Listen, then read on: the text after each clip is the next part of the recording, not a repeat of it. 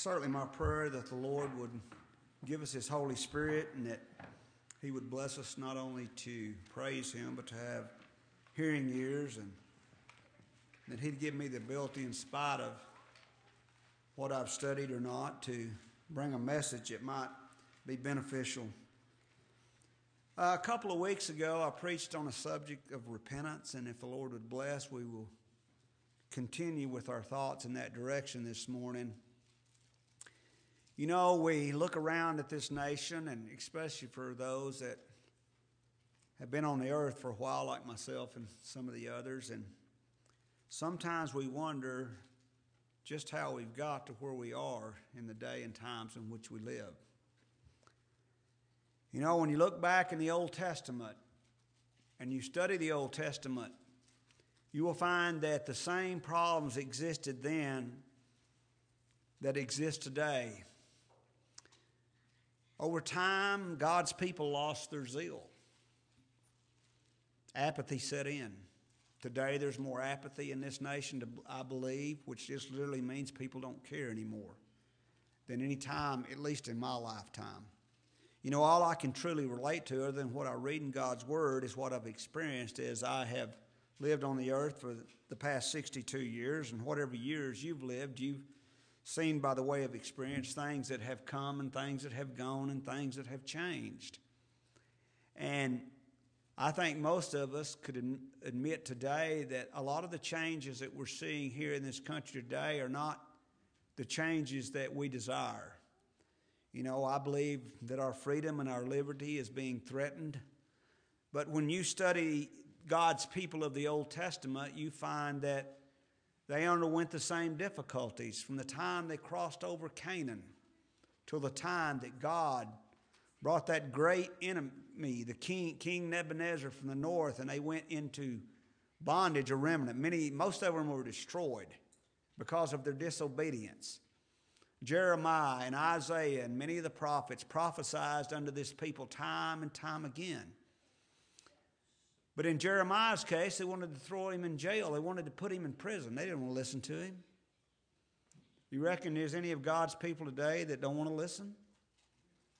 There's any of them that have been seared over, their hearts have been hardened, their minds have, have been uh, overtaken with the things of this world? You know, as we studied last, or a couple of weeks ago as it was, we used as our text one very familiar in Second Chronicles 7 and 14 when it says, If my people who are called by my name. Some people have the wrong idea that that's something being addressed in the Old Testament only, but there's a relevance to all of the Old Testament in the day in which you and I live. God's people were the, the, literally the Hebrew people, as we know it in the Old Testament, the Jews. But we find out, even in places of the Old Testament, that the Gentiles were brought in, and just because you were a Jew doesn't mean that you'll live in heaven.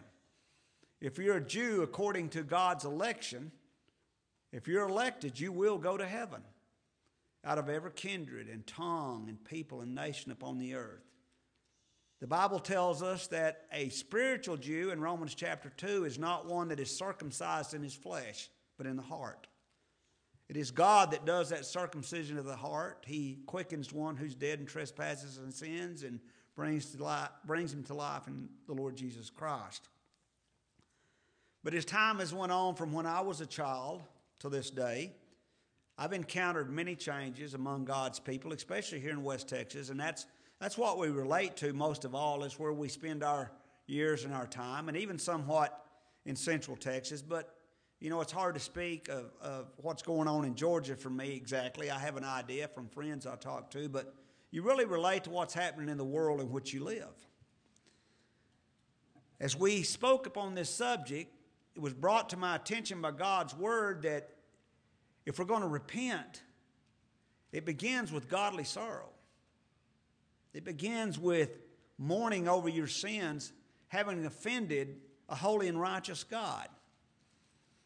We know in Psalms 51 in verse 4, David said, Against thee, thee only have I sinned and done this evil in thy sight.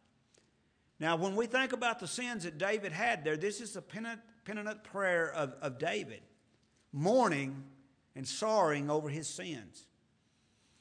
He had committed adultery with Bathsheba, a sin that he committed because he had too much time on his hands. He didn't go out to, to battle with uh, the folks, with his army, as he usually did. So he stayed home, had a lot of time on his hands, and we all know the story.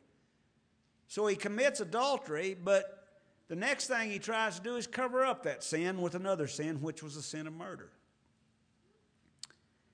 And David said, Against thee, thee only have I sinned and done this great evil in thy sight. Friends, whatever sins you commit today, they're done against God. They go up against God. It doesn't matter how little the sin is or how great. I get amazed at how we may not say it, but we categorize sins. You know, the Bible says that if we're a respecter of persons, we commit a sin. But I'll assure you, most of God's people give that no thought. They really don't. They see the sin of murder, the sin of adultery, the sin of stealing something as being tremendously difficult and bad. That, that's bad, that's wicked. Over there in our text two weeks ago, it said, If my people who are called by my name will humble themselves and pray and seek my face and turn from their wicked ways, which was what we was talking about, a turning. That's what repentance is. It's a turning from what you're doing to a different direction. It's a walk in a different direction. We sang that song, and you hear so many people say we need revival in this country. We do. But I don't believe revival will ever come before repentance. If we don't repent, and then have conversion, we won't have revival. God said, Turn from your wicked ways, then will I hear from heaven. I will forgive their sin and I will heal their land. So we need to think about repentance and, and what it really means. 2 Corinthians chapter 7 and verse 10 says, For godly sorrow worketh repentance.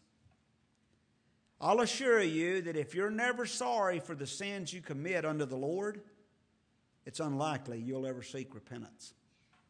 No matter how little or big the sin is. Because our sins, no matter how large or how small they are in our eyes, are against God.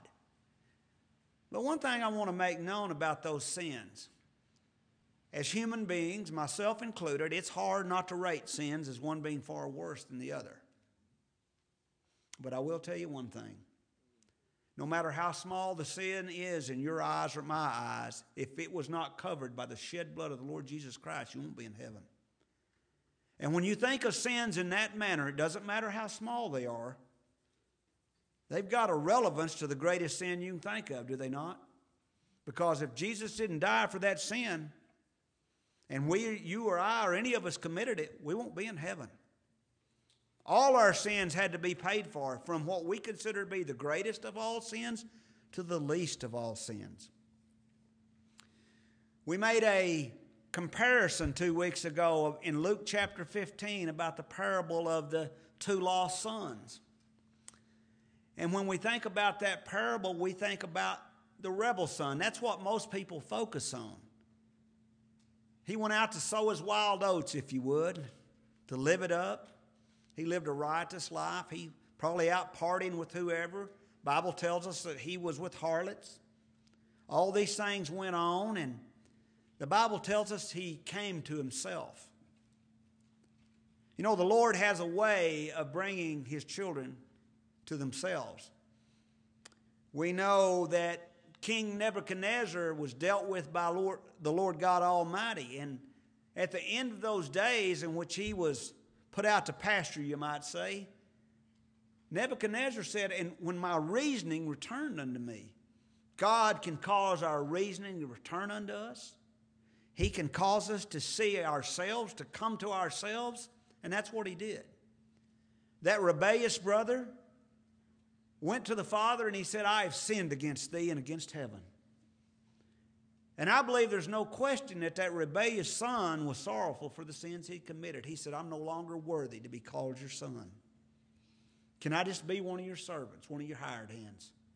I don't, I don't deserve, I don't deserve the name of son or that label put above me because of the sins I committed against thee and, the, and, and against heaven. Think about that for just a moment. He was really sorrowful of his sins.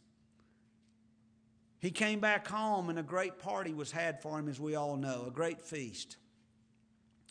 When the elder brother, who stayed at home, heard of all this noise going on, he wanted to know what all the racket was about, what all was going on. And one of the servants said, Your brother has returned home. He wouldn't even acknowledge him as his brother. We're going to find out that this elder brother is a lot like many of God's children are today. He was eat up with self righteousness, he was eat up with pride, and he found himself very angry at the fact that there was any mercy or compassion given to his brother, blood brother, but he didn't want to call him his brother. He didn't acknowledge his own sins. He was so caught up in looking at the sins of someone else, he, he couldn't see his own sins. And he didn't equate those sins as being near as bad as his brother's sins, who went out and dealt with harlots and probably got drunk. And I can't tell you what all he did, but he, he, he lived a riotous living. It, it wasn't one that was a God honoring life. Many of God's children, unfortunately, walk down that path.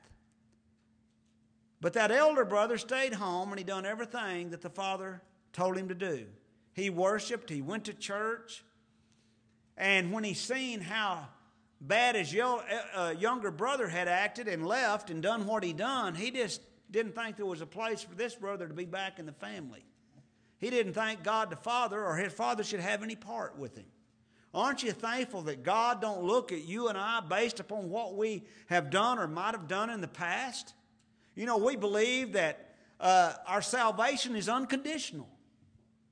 You know, we were told about Jacob and Esau, for the children not being born yet, neither having done any good or evil, that the purpose of God according to election might stand, not of works, but of him that calleth.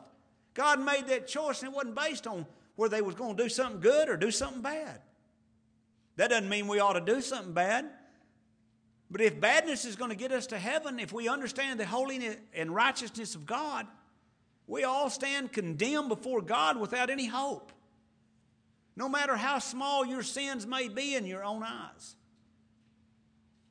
It's real easy to overlook our own sins, and the world has, has helped us in that respect, you might say. They've helped mold the minds of our young people. I'll give you an example of a man that I listened to. He's a congressman for 26 years out of Tennessee, and I, I just love to hear what he had to say. He spoke of God over and over and over. And he said, over the 26 years he's been in Congress, he said, the enemy sowed tares. And this is what he said, and whether you agree or don't agree, disagree, he said, the enemy put foreigners in our colleges as professors, and they molded the minds of our young people. He said, I started up there, and you look at the young people who are 25 or 26. I have a tendency to believe what he said. We need to understand that Satan is out there and he works hard. You know, the Bible tells us that we need to seek out God's will in our life. Some people will say, Well, I, I, I don't know what God's will is. Well, I believe the Bible tells us what God's will is. If you're interested in what God's will is for you in your life, read the Bible. We're told in the 17th chapter of Ephesians, chapter 5, it says, Wherefore be ye not unwise. We've been talking about wisdom at Bible study on Wednesday nights. We're told that the fear of the Lord is the beginning of wisdom, and the knowledge of the holy is understanding. Real, real wisdom is when you have enough knowledge of God and what God says to understand what He means. Notice what He says here. But understanding what the will of the Lord is. Some people say, Well, I just don't know what God's will for me is. Well, if you want to know what God's will is, then read the Bible. Understand what God said. God commands us to forsake not the assembling of ourselves as is the manner of some. But you know what the world tells us? Along with the temptation of Satan? They say, You've got a free will. You work hard. You deserve time off. You oughtn't have to make any sacrifices. This is, you, you need to seek out your will. And I tell you, Satan will be there to help you right along with that. But you want to know what God's will is? God's will is that we assemble ourselves together, that we forsake it not. Notice what it says here. Verse 18 it says, Be not drunk with wine, wherein it, is excess, but be filled with the Spirit. It's God's will that you, you be not drunk. This is just one example. Let's notice another in the 19th verse. Speaking to yourselves in psalms and hymns and in spiritual songs, singing and making melody in your heart to the Lord. A lot of people don't put an emphasis on the song service, they really don't. But that is the Lord's will concerning you. We're told in 1 Thessalonians chapter 5 and verse 18, give thanks in everything. For this is the will of God in Christ concerning you. For this is the will of God in Jesus Christ concerning you. Give thanks in everything. Regardless of how bad your day is, there's never a day that you shouldn't give thanks. You want to know what the Lord's will is for you? Read God's Word. He lays it out. If it's not in God's Word, some people say, well, God has a secret will. Well, if it's secret, He didn't intend for you and I to know it. What God intended for you and I to know, I think, is laid out in God's Word. It's specific. We need to do the best we can to assemble ourselves. That's just one thing. There's many things. The Bible says, Thou shalt have no other gods before me. That's the first and, and greatest commandment. You see, the reason we need to repent is because we have not walked in harmony with God's will. In other words, we've been disobedient. We've not taken to heart the teachings of God's Word. I'll assure you, there are thousands of God's children who no longer attend a worship service anywhere. That's not God's will, that's not God's intention. God intended, because there's a great benefit, for us to not forsake that, but to come to His house for the purpose of worshiping Him.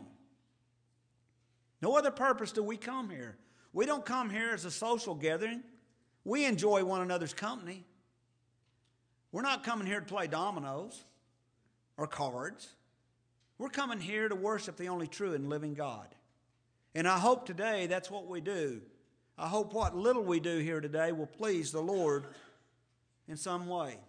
Repentance is something that is spoken of early in, in the Old Testament, and it continues as a theme through all the Bible, even into the book of Revelations. You know, I think about the church at Ephesus. Nearly every church is spoken to in uh, Revelations chapter 2 and 3, the seven churches of Asia Minor. The theme to those churches was to repent. To repent. The engine that drives repentance is godly sorrow.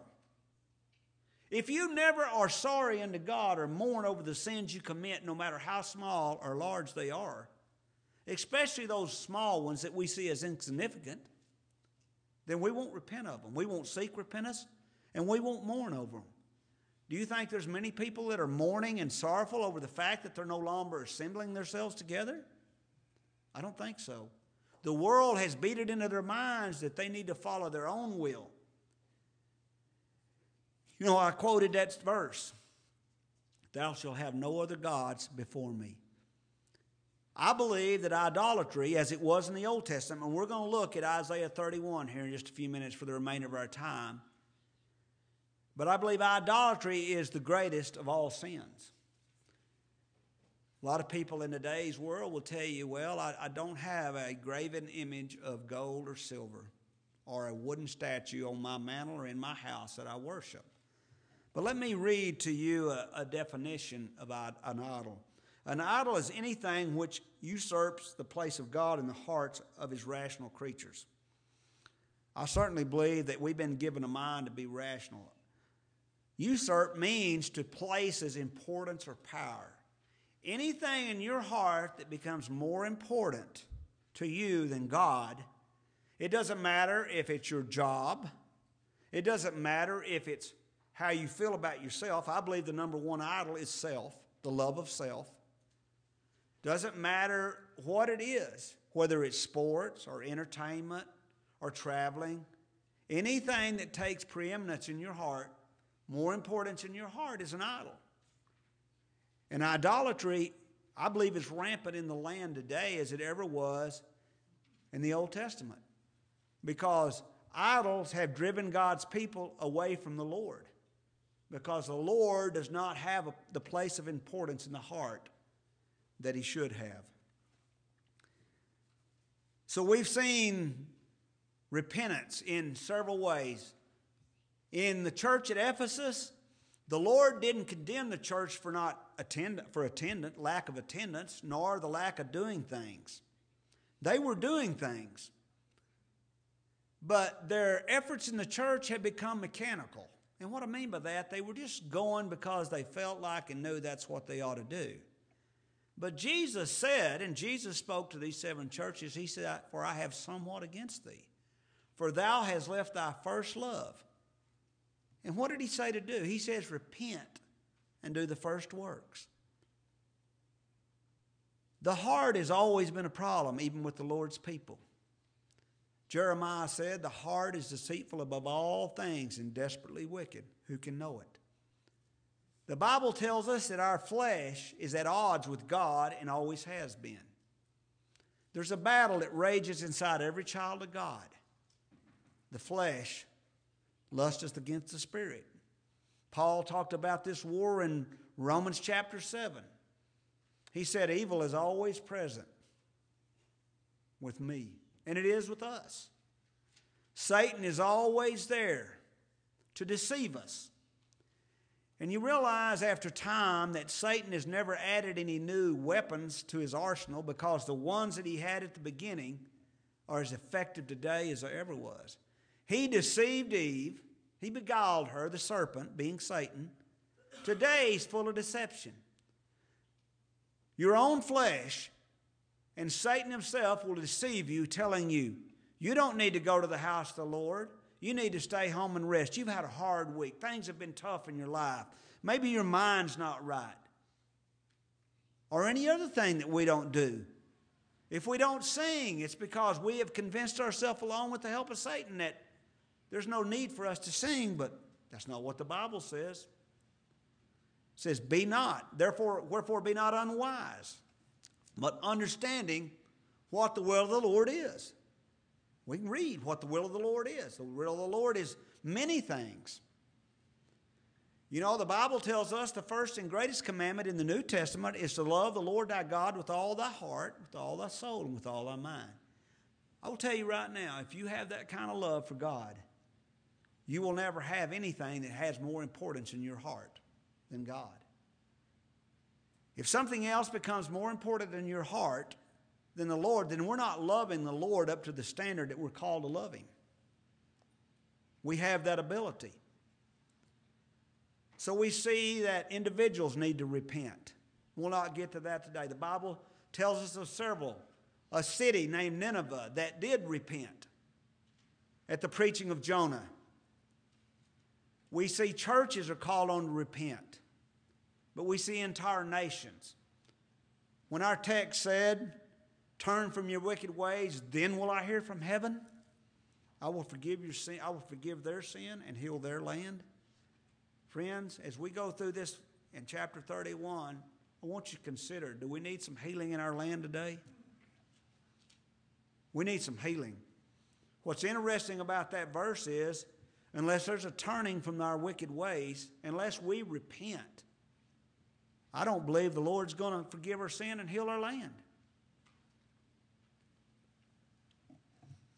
Like I said, repentance is a, is a vast subject and it's something that we need to do. And until we have that engine called sorrow, godly sorrow that drives us to repentance, we're unlikely to repent because we don't acknowledge our own sins. We don't think they're that bad, so we just go on. Beginning in Isaiah 31, there are nine verses, but we begin with this first verse and it says, Woe Anytime the Bible says woe, I tell you right now, it's something you ought to pay extreme attention to. Woe to them that go down to Egypt for help. Now, in the Bible, when the, it, it says go down to Egypt, it literally means to go out in the world to seek your help from man, from the wisdom of this world, from the philosophers of this world, from the instructors of this world. But it says, Woe to them that go down to Egypt. You know, the world can come too much of a, of a lovely place for us. God has blessed us to live here and we ought to enjoy it. But 1 John chapter 2 says, Love not the world, neither the things that are in the world. For the lust of the flesh, the lust of the eyes, and the pride of life, these are not of the Lord. Woe to them that go down to Egypt for help. The Bible, when it says they go up to Jerusalem, it speaks of going to the Lord, seeking the Lord. But here, this woe is being sent out to the children of Israel, the nation of Israel. We might hear that same warning sent out to God's people scattered in the United States of America. Woe to them that seek their help from this world. To stay on horses and to trust in chariots because they are many, and in horsemen because they are very strong. We have a lot of strong people out here. We have a lot of, you don't have to look very far to find people that tell you how they can help you with all your problems. They got an answer for whatever's wrong in your life. And a lot of times the answers they give you are not based upon the Word of God. Not every answer you get is wrong, but it needs to be according to thus saith the Lord. It needs to be in harmony with God's will. Wherefore, be not unwise, but understanding what the will of the Lord is. That's where we need to start. We need to want to understand what the will of the Lord is for us in our lives. It says, Because they are very strong, but they look not unto the Holy One of Israel, neither seek the Lord. Over the course of the last 50 years, I think we've seen less and less people, God's people, in this land seeking the Lord, seeking their help from God. They go out and their souls are unfilled, they're uh, spiritually now mal, malnourished, um, malnourished. Get the word out in a minute. And they seek peace and joy and happiness from everything in the world. They're fed up with life. They're full of apathy. They're tired. They're weary. And they're searching for happiness out here in the world.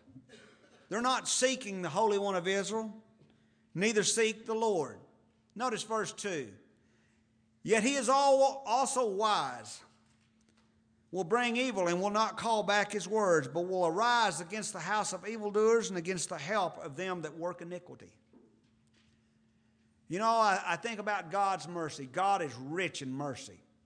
God's long suffering goes for a long time, but it's not endless. It's certainly not. He was long suffering with the children of Israel in the Old Testament. He's been long suffering with his people today. But there comes a day that his long suffering will stop.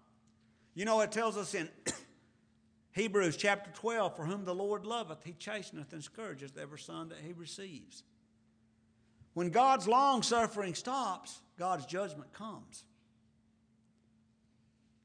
And it came upon the children of Israel collectively as a nation. May come upon the United States collectively as a nation. Sometimes we have a hard time feeling like we had anything to do with that. We're coming to the house of the Lord. We're trying to do the best that we can. But I don't believe any of us are totally and completely immune from that. We're not like, it's easy to fall into the category of that elder brother. Well, I've done everything right. I've been going to church. But how much importance is it? Are we just going like the church at Ephesus? Are we going through the motions? We know we ought to be in the house of the Lord. We was raised that way, been doing it most of the years of our life. Is our heart in the worship service? Do you come in the house of the Lord with Jesus Christ on your mind? Or do you come in and with, with the world? Do you bring the world in and the thoughts of the world? Is that, what, is that what fills your mind and your thoughts when we enter into God's house? We're to leave that stuff outside these walls. That's what the Bible says. Number three, verse three. Now the Egyptians are men and not God. Friends, our only true help is in God. Jesus Christ said, I'll never leave thee nor forsake thee. He may boldly say, The Lord is my helper. When we need help regarding any circumstance or problem, we need to seek the Lord's help. And the Lord's counsel, which is taught through His Word, revealed to us in His Word. His will for us in His life is revealed to us in His Word. When the Lord shall tre- uh, uh, stretch out His hand Both he that helpeth shall fall, and he that hopeth shall fall down, and they shall fall together. When we go out into this world, there's coming a time, according to the Lord, and there was coming a time in Israel, that those they sought help from and the ones seeking the help were going to fall together. In other words, you know, regardless of what we're doing, if God brings judgment, we're going to suffer the consequences. There's not a better illustration of this than when Jonah disobeyed the Lord. God told Jonah to go down to Nineveh and to preach. Jonah didn't like them people, and Jonah didn't want to go, and Jonah decided he would follow his own will. I'm going to go to Tarshish. And he went down to Joppa and he got in a ship, and we all know the story of Jonah. As that great wind, the Lord sent a storm. We'll preach on storms in the coming days, maybe. God sends some storms into our life, and He sent a great wind with a great tempest. I'm not tell you, when God sends a wind into your life, you can't overcome it. And the mariners were very afraid on this ship, and they all sought their little gods. What I want to tell you is sometimes when we do things that are against the will of the Lord, that are disobedient, it doesn't just affect us. Everybody on that boat was being affected by the disobedience of one man, that being Jonah.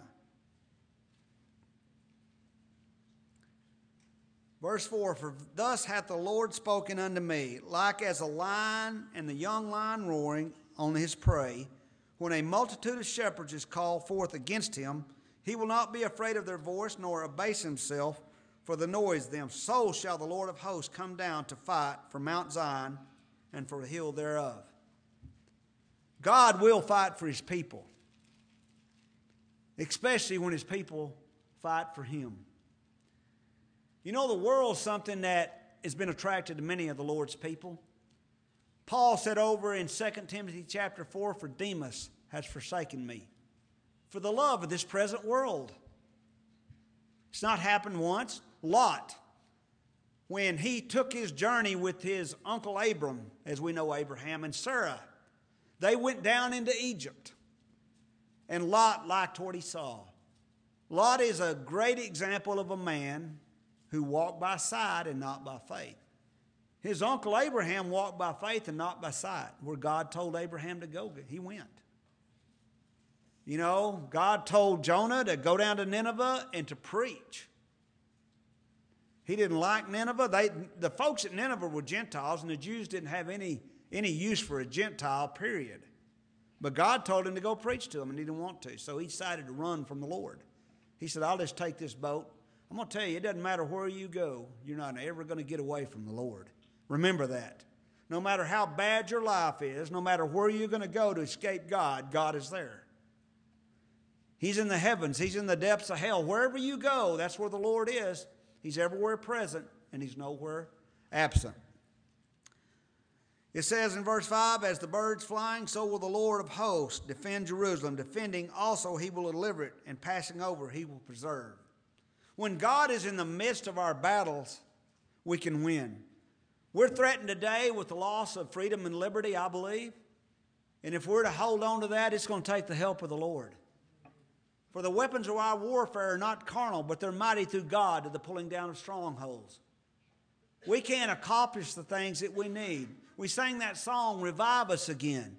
But I believe God's people need to repent. All of us. We all have something that we need to repent of, I'm sure. Are you ever sorrowful for the sins you committed against God? Notice what it says here in verse 6 Turn ye un, unto him from whom the children of Israel have deeply revolted. The children of Israel backslid tremendously, they deeply revolted. I wonder if that's the only time in the history of mankind that God's children revolted against him. I don't think so. Revolting against God is to turn away from God. Notice in Second Chronicles chapter 15. Says in verse 1 And the Spirit of God came upon Azariah, the son of Oded, the prophet. And he, was, he went out to meet Asa. Asa was a very godly king in Judah. And he went out to, and, and hear ye me, Asa, and all Judah and all Benjamin. The Lord is with you while you be with him. And if you seek him, he will be found of you. But if you forsake him, he will forsake you. There comes a time that if we're disobedient long enough, and if we fail to acknowledge our sins, we fail to turn from those sins because we have sorrow and mourn for our sins against a holy and righteous God, that God very well can turn away. He said if we don't turn from our wicked ways in Second Chronicles, he wouldn't hear from heaven and he wouldn't forgive our sin and he wouldn't heal our land. He'd let us fall into our own myrrh like, the, like those pigs that wallow in their own myrrh. Turn ye unto him from whom the children of Israel have deeply revolted. Now, verse 7 For in that day, when they turned, when they repented, what did they repent of? For in that day, every man shall cast away his idols. I'm telling you, idolatry is a, is a terrible thing. We're told in 2 Timothy chapter 3, verse 1. This know also in the last days peerless times shall come. That word peerless means difficult and dangerous. The first thing it says is men shall be lovers of their own selves. I tell you what, it's hard not to love yourself more than you love God. It's a challenge. It is. But we're to love the Lord our God with all our heart, with all our soul, and with all our mind. This is the first and greatest commandment. And the second is like unto it, that thou shalt love thy neighbor as thyself. If we love God as we should, we won't experience this problem of idols replacing God in our heart and becoming more important to us. You might say, Well, how do I know? Well, where do you spend your time, your money, your thoughts? How many thoughts do you have during the week upon the Lord and upon His kingdom? There's lots of ways to examine ourselves, to self examine ourselves. Are we making sacrifices for God that God calls upon us to make?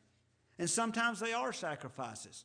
Sometimes we just don't want to get up and go. Sometimes we just don't want to do it. I understand that. We all have those days. But if we love the Lord more than we love ourselves, we'll get up and go anyway. How much of a sacrifice did Jesus make when he got up and he walked to the cross of Calvary? Made the greatest sacrifice ever known to mankind, did he not? And you and I's hope of living in heaven is based upon what Jesus done and Jesus alone. We ought to be able to make the smallest of sacrifices. For in that day every man shall cast away his idols of silver, his idols of gold, which your own hands have made unto you for a sin. Any idol we have is sin because it replaces God as being more important than God. And friends, I'm here to tell you that's, that's, that's a challenge. we, we have busy lives. No matter what part of life or what age you are and what you're involved in, there's a lot going on. It takes some conscious effort to keep the Lord in his proper place. We're told in Colossians chapter 1 that Jesus Christ made all things and that he's to have the preeminence in our life. That means he's to be first. That's not just on Sunday morning, it, needs to be first every day because God will bless the ones who put God first in their lives. I believe that with all my heart. You know, Jesus said, These things have I spoken to you unto you that in me you might have peace. He says, My joy I give unto you in John 15. He gives us joy and He gives us peace that this world can't give us. But I'll tell you, Many of God's children have spent many hours and many days seeking peace and joy and happiness from Egypt, from this world. And that will never satisfy the needs of your soul. You may not think your soul has a need, but I'll assure you it does. The child of God needs his soul fed with spiritual food on a regular basis. We need it because we were created for God's glory. To give Him glory and to give Him praise. And one day we have this promise of living in a place called heaven or paradise where the troubles that we encounter in this life, problems, All the things will exist no longer. What a day that'll be when my Jesus I shall see. I look forward to it. I really do.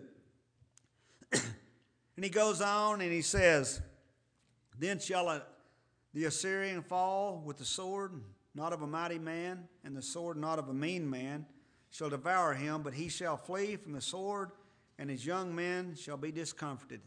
And he shall pass over to, to this his stronghold for fear, and his princes shall be afraid of the ensign, saith the Lord, whose fire is in Zion, and his furnace is in Jerusalem. When God's fighting our battles, we can't help but win. Can you imagine where David would have been as a young shepherd boy had he went up against Goliath in his own name? He approached that giant, which was a real giant. He'd be a giant to you and I, especially to me, no bigger than I am. But, you know, he went to war against that giant, unlike the rest of the Israelites would, his older brothers, in the name of the armies of the only true and living God. He knew that God would win the battle for him. Whatever battles you and I face in life, I don't care if they're at work, at home, at school, we need God in, in, in the, our midst fighting our battles, helping us through the struggles of life, not seeking our help from the world. And when you do seek help, try the spirits, as the Bible say. Know if it be godly advice, advice that's in harmony with God's Word. God's Word is revealed to us throughout Scripture. His will. You know, I, I hear so much about God's will and what is God's will for me? Read the Bible. God's will for you, one thing is that you're here to sing praises in your heart and make, make melody in your heart unto Him. That's God's will. That's not, that's not a good suggestion He made, nor a suggestion that I made. That's God's will. It's God's will that you forsake not the assembling yourself as is the manner of others. It's God's will that you don't have an idol in your life that replaces Him. It's God's will that you don't commit murder. We can go on and on and on. If you want to know what God's will is, just read God's Word. In everything, give thanks, for this is the will of God in Christ Jesus concerning you. No matter how bad your day is, we have something to be thankful for. You know, you can have the worst day in life, and it, it could be very tragic, but you know, there's, a, there's something we had to be thankful for the hope we have in Jesus Christ in heaven, regardless of how bad life is. We're looking forward to that day. May God bless us to turn from our ways and, and to examine ourselves, to understand that we live for His glory and His honor and His praise.